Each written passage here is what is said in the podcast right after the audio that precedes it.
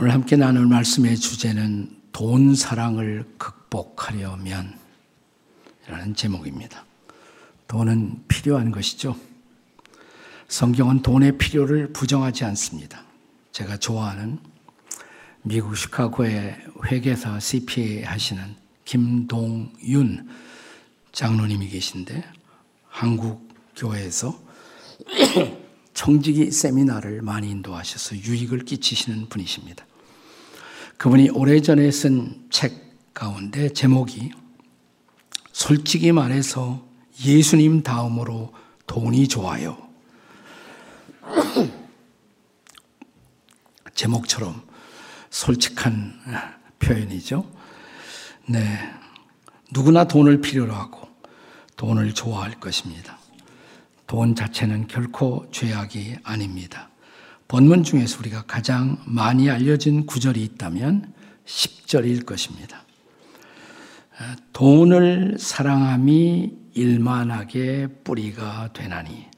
그런데 이 구절을 잘못 읽는 경우 돈이 일만하게 뿌리가 되나니 이렇게 읽는 경우들이 종종 있습니다. 그것은 잘못된 것입니다. 성경은 결코 돈이 악이라고 말하지 않습니다. 돈을 사랑함이 일만하게 뿌리라고 말합니다. 돈은 필요한 것이고 좋아할 수도 있겠지만 돈을 사랑하는 데까지는 가지 말아야 한다는 것입니다. 오늘날 사랑이란 단어가 지극히 세속화되어 아무 대상을 향해서도 사랑이란 단어가 너무 쉽게 남용되고 있습니다. 본래 사랑은 인격적 대상을 향해서만 사용될 수 있는 말입니다. 성경에서 가장 중요한 사랑이 뭘까요? 하나님 사랑, 이웃 사랑이죠. 그런데 그 자리에 돈을 두어서는 안 된다는 것입니다. 돈은 결코 인격적 사랑의 대상이 될 수가 없고 인격적 가치가 종속될 수 없는 대상입니다. 돈은 우리가 가진 가치관에 따라서 잘 사용되면 좋은 것입니다. 돈 자체에 인격적 가치를 부여한 나머지 돈의 지배를 받아서는 안 된다는 말입니다. 다시 말하면 돈은 종으로 하인으로 부려야지 돈을 주인 삼고 돈을 숭배해서는 안 될 것입니다. 자, 돈을 만드시고 돈을 주신 분이 누구실까요? 말할 것도 없이 그것은 하나님이십니다. 따라서 하나님만을 주인 삼고 하나님의 뜻을 따라 돈을 사용하는 것이 돈을 하나님께로부터 선물로 받은 사람들의 책임입니다. 그래서 우리에게 주신 예수님의 말씀, 마태복음 6장 24절을 잘 기억하십시다. 함께 같이 읽겠습니다. 시작. 한 사람이 두 주인을 섬기지 못할 것이니 혹 이를 미워하고 저를 사랑하거나 혹 이를 중히 여기고 죄를 경히 여김이라 너희가 하나님과 재물을 겸하여 섬기지 못하리니 하지만 그럼에도 불구하고 오늘 여러분과 제가 살고 있는 이 세대는 예수님의 경고에도 불구하고 돈을 하나님처럼 섬기는 시대가 되었습니다. 우리 시대 사람들의 가장 큰 사랑이 돈 사랑이 되어버렸습니다. 우리 시대 사람들의 가장 큰 자랑이 돈 자랑이 되어버렸습니다.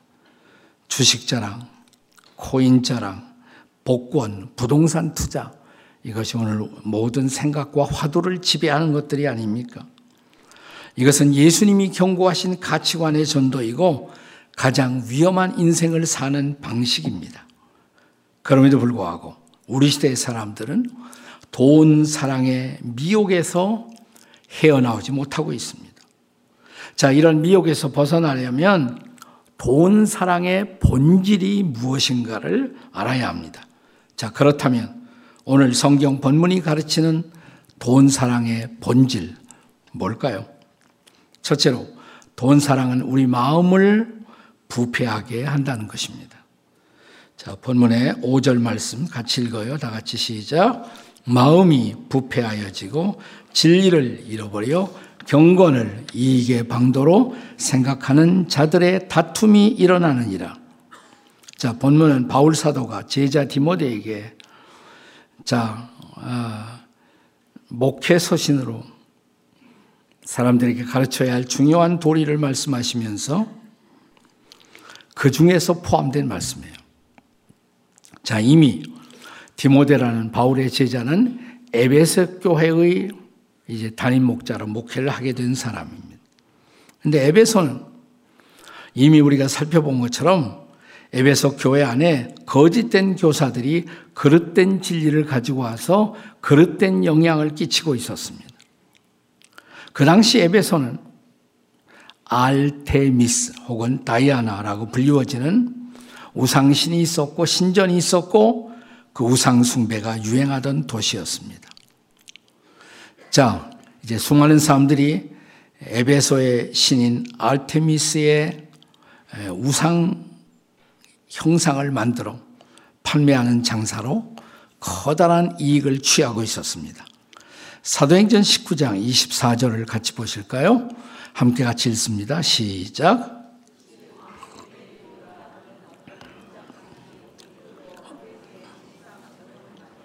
직공들에게 적지 않은 벌이를 하게 하니. 자, 그러니까 아테미 신상 형태를 많이 만들어서 대량으로 판매하여 큰 수익을 남기고 있었던 것입니다. 바울이 이것을 공격하자 이 우상을 만들어 장사하는 사람들이 이제 이익을 보지 못하게 되었단 말이죠. 그러니까 자, 바울을 공격할 수밖에 없었습니다. 그들이 단체로 데모를 합니다. 에베소 거리를 누비면서 소리를 지릅니다. 에베소 사람의 아데미여. 그러면서 누가 아데미 신을 모욕하는가. 그리고 바울을 잡고자 했던 것입니다. 자, 여기서 바울이 염려한 것, 그것은 사람들이 돈을 사랑한 나머지 그들의 마음이 부패해지고 결국 진리를 향해서 귀를 닫게 되고 자, 그들이 추구하는 경건은 이익을 위한 상업적 이익의 도구로만 종교가 이용되는 것을 바울은 염려한 것입니다. 마음의 부패, 종교의 부패는 종종 경제적 이익의 수준으로 종교의 목적을 추락시킵니다. 자, 본문에 의하면 이 부패라는 단어는 본래 디아 부테이로라는 히라보 단어로 쓰여집니다. 두 가지 단어의 합성어예요. 디아, 영어로 through, 무엇을 통하여. 그 다음에 부테리오라는 말은 corrupt, 부패한다. through corrupt. 그러니까 모든 것을 통하여 모든 영역으로 부패를 전이시킨다는 것입니다. 돈 사랑은 돈 영역뿐만이 아니라 모든 삶의 영역을 다 부패하게 하는 것입니다. 자, 돈의 눈이 어두워진다 이런 말을 우리가 많이 쓰죠. 네, 돈의 눈이 어두워지면 삶의 모든 영역의 판단이 왜곡됩니다. 문자 그대로 돈 사랑은 우리를 돈 사람이 되게 합니다. 잘 들으셔야 돼요. 따라서 하세요. 돈 사랑하면 돈 사람 된다. 네, 옆에 사람에게 한번 해봐요. 다 같이 시작. 돈 사랑하면 돈 사람 된다. 네.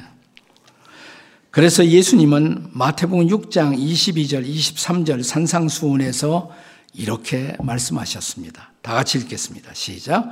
눈은 몸의 등불이니 그러므로 내 눈이 성하면 온 몸이 밝을 것이요 눈이 나쁘면 온 몸이 어두울 것입니다.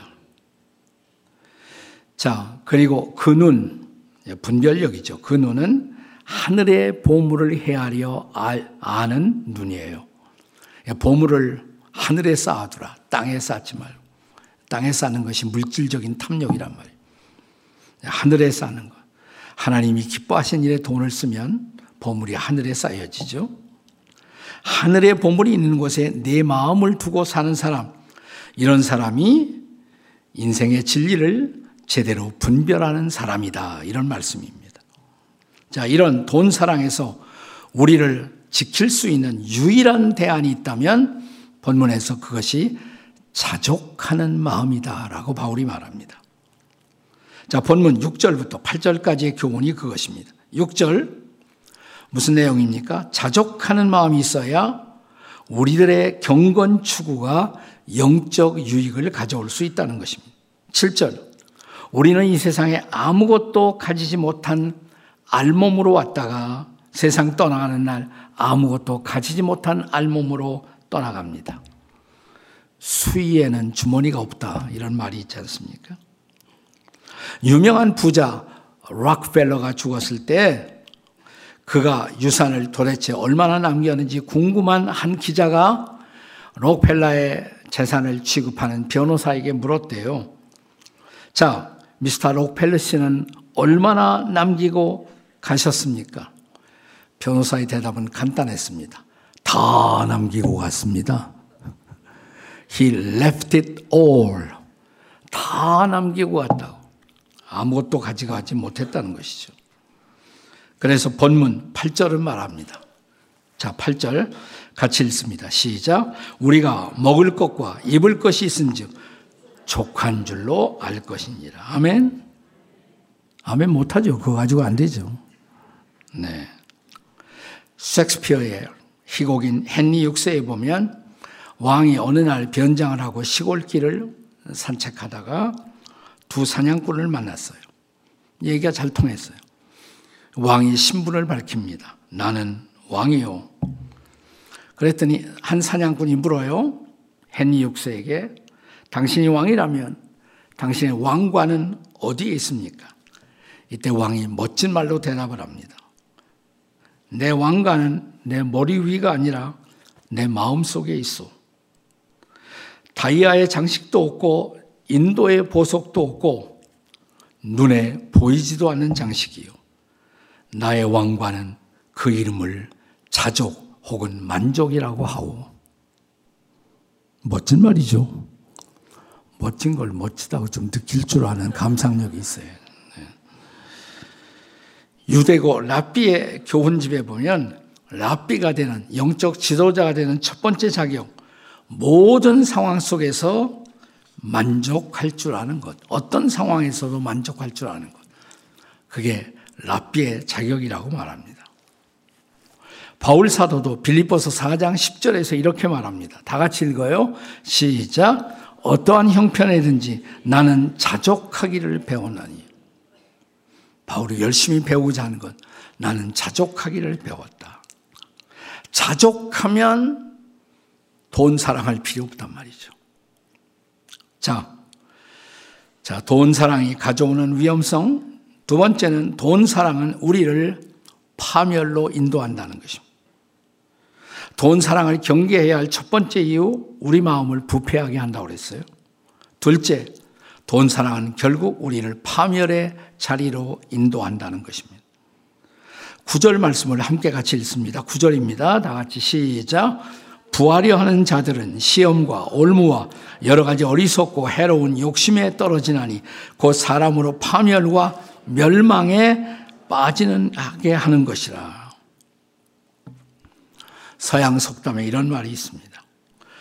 돈을 소유하는 것은 괜찮은 일입니다. 그러나 돈이 당신을 소유하게 하는 비극을 맞지는 마십시오. 돈을 소유하는 것은 좋은 일이지만 돈이 당신을 소유하도록 하지 마십시오. 이 말입니다. 돈이 우리를 소유하는 순간 우리는 돈의 노예가 되는 것이에요. 자유를 잃어버리는 것입니다. 탐욕의 노예가 되는 순간 우리는 온갖 악에 빠질 수가 있는 것입니다. 그래서 데모크리토스라는 철학자도 돈을 사랑하는 것, 그것이 모든 악의 본거지다. 세네카도 우리 것 아닌 남의 것을 탐내는 욕망에서 모든 악이 출발한다 그랬습니다. 자, 이런 경고는 성경의 교훈과 아주 정확하게 일치하죠. 성경 야고보서 1장 15절 말씀 우리 다 같이 읽습니다. 시작. 욕심이 잉태한즉 죄를 낳고 죄가 장성한즉 사망을 낳느니라 아멘. 첫사람 아담과 하와가 그렇게 사망을 맞이하게 되죠. 자, 선악을 알게 하는 나무의 실과를 본즉 아담과 하와에게 욕심이 생겼어요. 실과를 따먹고 하나님의 말씀을 불순종하고 죄 속에 빠진 것입니다. 사도 요한은 요한일서 3장 4절에서 죄를 정의하면서 이렇게 말합니다. 다 같이 읽어보세요. 시작. 죄를 지는 자마다 불법을 행하나니 죄는 불법이라. 죄는 하나님의 법을 어기는 것, 하나님의 말씀을 어기는 것이 바로 죄예요. 이제 하나님의 명을 불순종하고 욕심에 근거한 행동을 하는 순간 죄를 범하는 것입니다.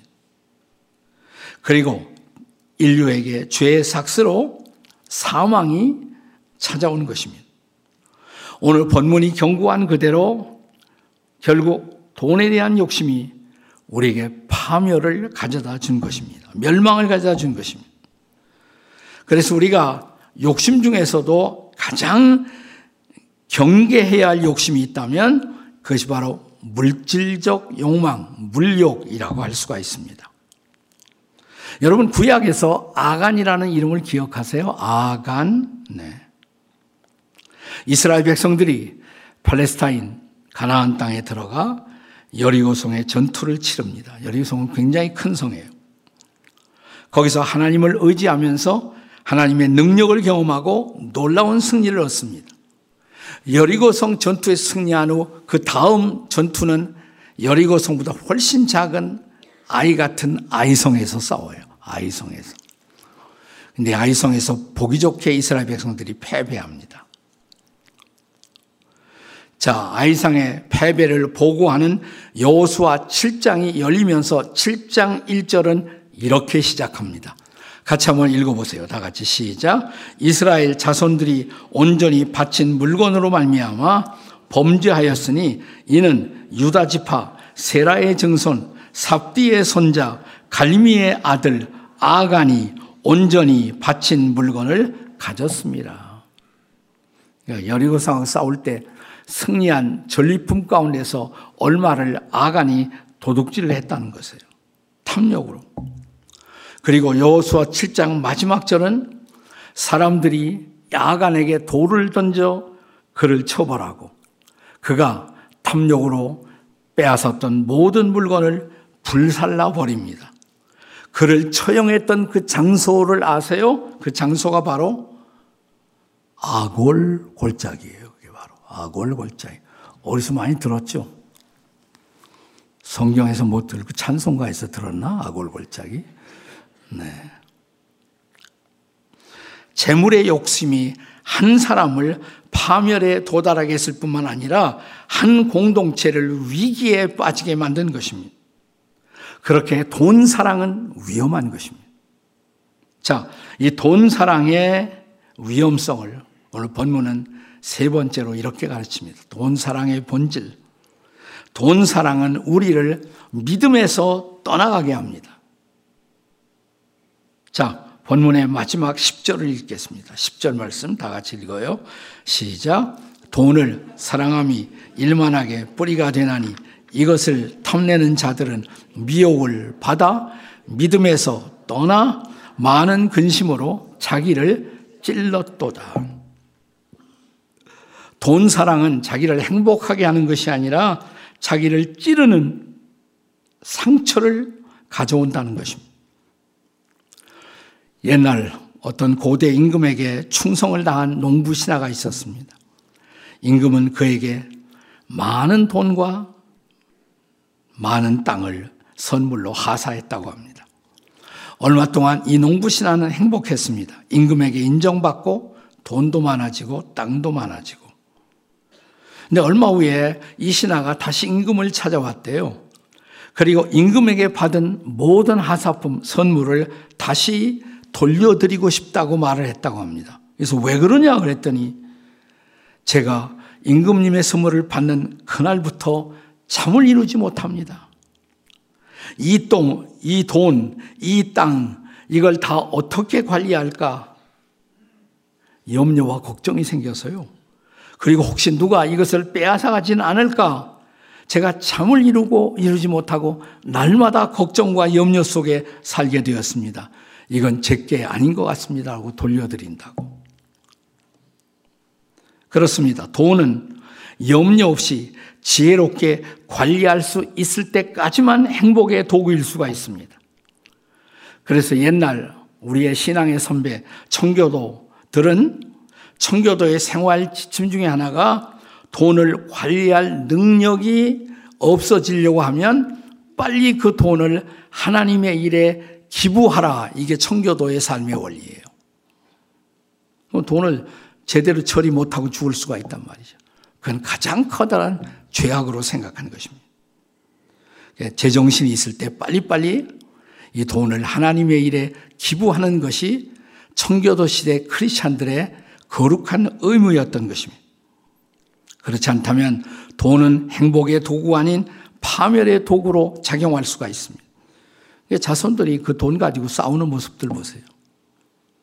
빨리빨리 다 처치하셔야 돼. 빨리빨리 다 처치. 그래서 오늘 본문에서 바울은 돈 사랑이 많은 근심으로 자기를 찌르는 결과를 초래했다고 말합니다. 그런데 그보다 더 비극적인 경고는 우리가 돈 사랑하면 믿음을 떠나게 될 수도 있다는 것입니다. 일찍 우리는 생각했죠 벌써 예수님이 돈과 하나님을 겸하여 두 주인으로 섬길 수 없다고 그렇습니다. 돈 사랑과 하나님 사랑은 함께 갈 수 없다는 말씀입니다. 우리는 예수님의 제자였던 가론 유다가 은 30냥의 스승 예수님을 배신한 것을 잘 알고 있습니다. 근데 구약에 보면요. 은 30냥은 자, 우리가 길을 가다가 소 같은 짐승에게 치여 갖고 사람이 죽을 수가 있어요. 그러면 구약 성경에 그 죽은 사람에 대한 보상 값이 얼마냐면 은 30이에요. 그게 바로 은 30. 그러니까 가론 유다는 겨우 한 사람 목숨값에 예수님을 팔았던 것입니다. 그런데 예수님을 파는 사람은 가론 유다에게만 국한되는 것일까요?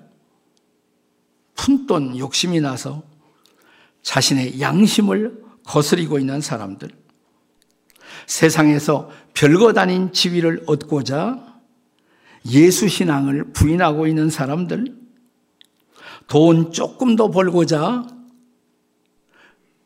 주일날 하나님 예배를 포기하고 있는 사람들, 직장에서의 별것 아닌 승급을 위해서 자기가 크리스찬인 것을 숨기고 있는 교인들, 모두 돈 사랑 때문에 예수님 팔고 믿음을 부인하고 있는 사람들이 아닐까요? 여러분, 여러분에게 어느 날 하나님의 천사가 등장했어요. 그리고 내 믿음이 지금보다 조금 더 좋아지는 더욱 믿음을 내가 줄 수도 있고 아니면 내가 너에게 당장 1억 2천만 원을 줄 수도 있다. 어느 걸 받겠느냐? 그럼 여러분 어떻게 하겠어요? 어떤 결정을 하시겠습니까? 아니 왜 느닷없이 1억 2천만 원이 나왔느냐면 열왕기하 5장에 보시면 엘리사라는 선지자와 그 종 게하스의 스토리가 나옵니다. 지금의 시리아, 옛날 아람이에요. 아람 군대, 군대 장관이 나아만이라는 이름을 가진 장관이 엘리사에게 치료받으려고 나오죠. 나병이 있었어요. 한센병 환자예요. 네. 그리고 요단강 물속에 들어가서 일곱 번 내 몸을 담그라. 그 말씀대로 하고 나병에서 치료를 받았어요. 깨끗해졌습니다. 너무 감사해서 나만 장군이 엘리사에게 가지고 온 선물을 다 드리려고 그랬어요. 그랬더니 엘리사가 남 받겠다고 하나도 받지 않았어요. 그리고 그냥 떠나가요. 그 광경을 보던 엘리사의 종 게하시가 갑자기 아이디어가 하나 생겼습니다. 쫓아가요, 그냥. 그 나만 장군을 쫓아갑니다. 예, 장군 일행을 만나서 거짓말을 합니다. 자, 주인님이 그 살해 선물 필요 없다고 하셨는데 주인님은 필요 없고요. 주인님 두 제자 청년이 있는데 네, 그들에게 은 한 달란트와 두 벌의 옷이 필요하답니다. 그들에게 주는 것은 어떨까요? 라고 우리 선생님이 말씀하셨다고 거짓말한 거죠, 거짓말.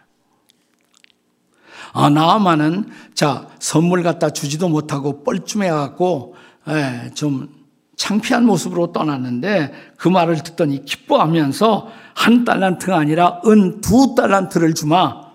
그 두 달란트가 합하면 1억 2천만 원이에요. 지금, 지금 시가로. 그래서 1억 2천만 원을 얘기한 거예요. 옷 두 벌, 밍크 코트 두 벌을 주었습니다. 네. 게하시는 자, 자기 선생님 엘리사에게 자, 나아만이 순종했을 때 하나님의 말씀을 믿고 순종했을 때 저런 병도 낫는구나. 믿음으로 순종한다는 것이 얼마나 놀라운 일인가. 이런 교훈을 배울 수 있는 놀라운 장면에서 그건 하나도 배우지 않고 뭘 배우냐면 그냥 그 선물 가지고 가는 것 보고 그 선물에 대한 욕심이 생겼단 말이죠. 네. 그래서 가서 그 돈을 받아낸 거예요. 기어이. 네. 사랑하는 여러분, 결국 게하시는 어떻게 됩니까? 네, 나병이 발생해요. 게하시에게 병이 발생해. 처벌을 받습니다. 믿음을 떠나 돈을 선택한 비극이었어요. 사랑하는 여러분, 오늘 저와 여러분, 우리의 선택은 무엇입니까? 돈 사랑입니까? 아니면 예수 사랑, 하나님 사랑입니까? 아니면 눈에 보이지 않는 하나님 사랑, 예수 사랑, 그거보다 돈 몇 푼에 양심을 팔고 그리고 믿음의 가치를 깨닫지 못하고 오늘도 그러면서 그냥 예배를 드리는 자리에만 나와 있는 여와 저와 여러분 우리들의 모습은 아닌지요. 사랑하는 여러분, 거룩한 선택, 하나님을 선택하고 예수님을 선택하고 돈보다 높은 가치인 믿음의 가치를 붙들고 사는 하나님의 사람, 예수의 사람, 예수의 제자가 되는 금년 한 해가 될 수 있기를 주님의 이름으로 축복합니다. 아멘. 아멘. 기도하십시다.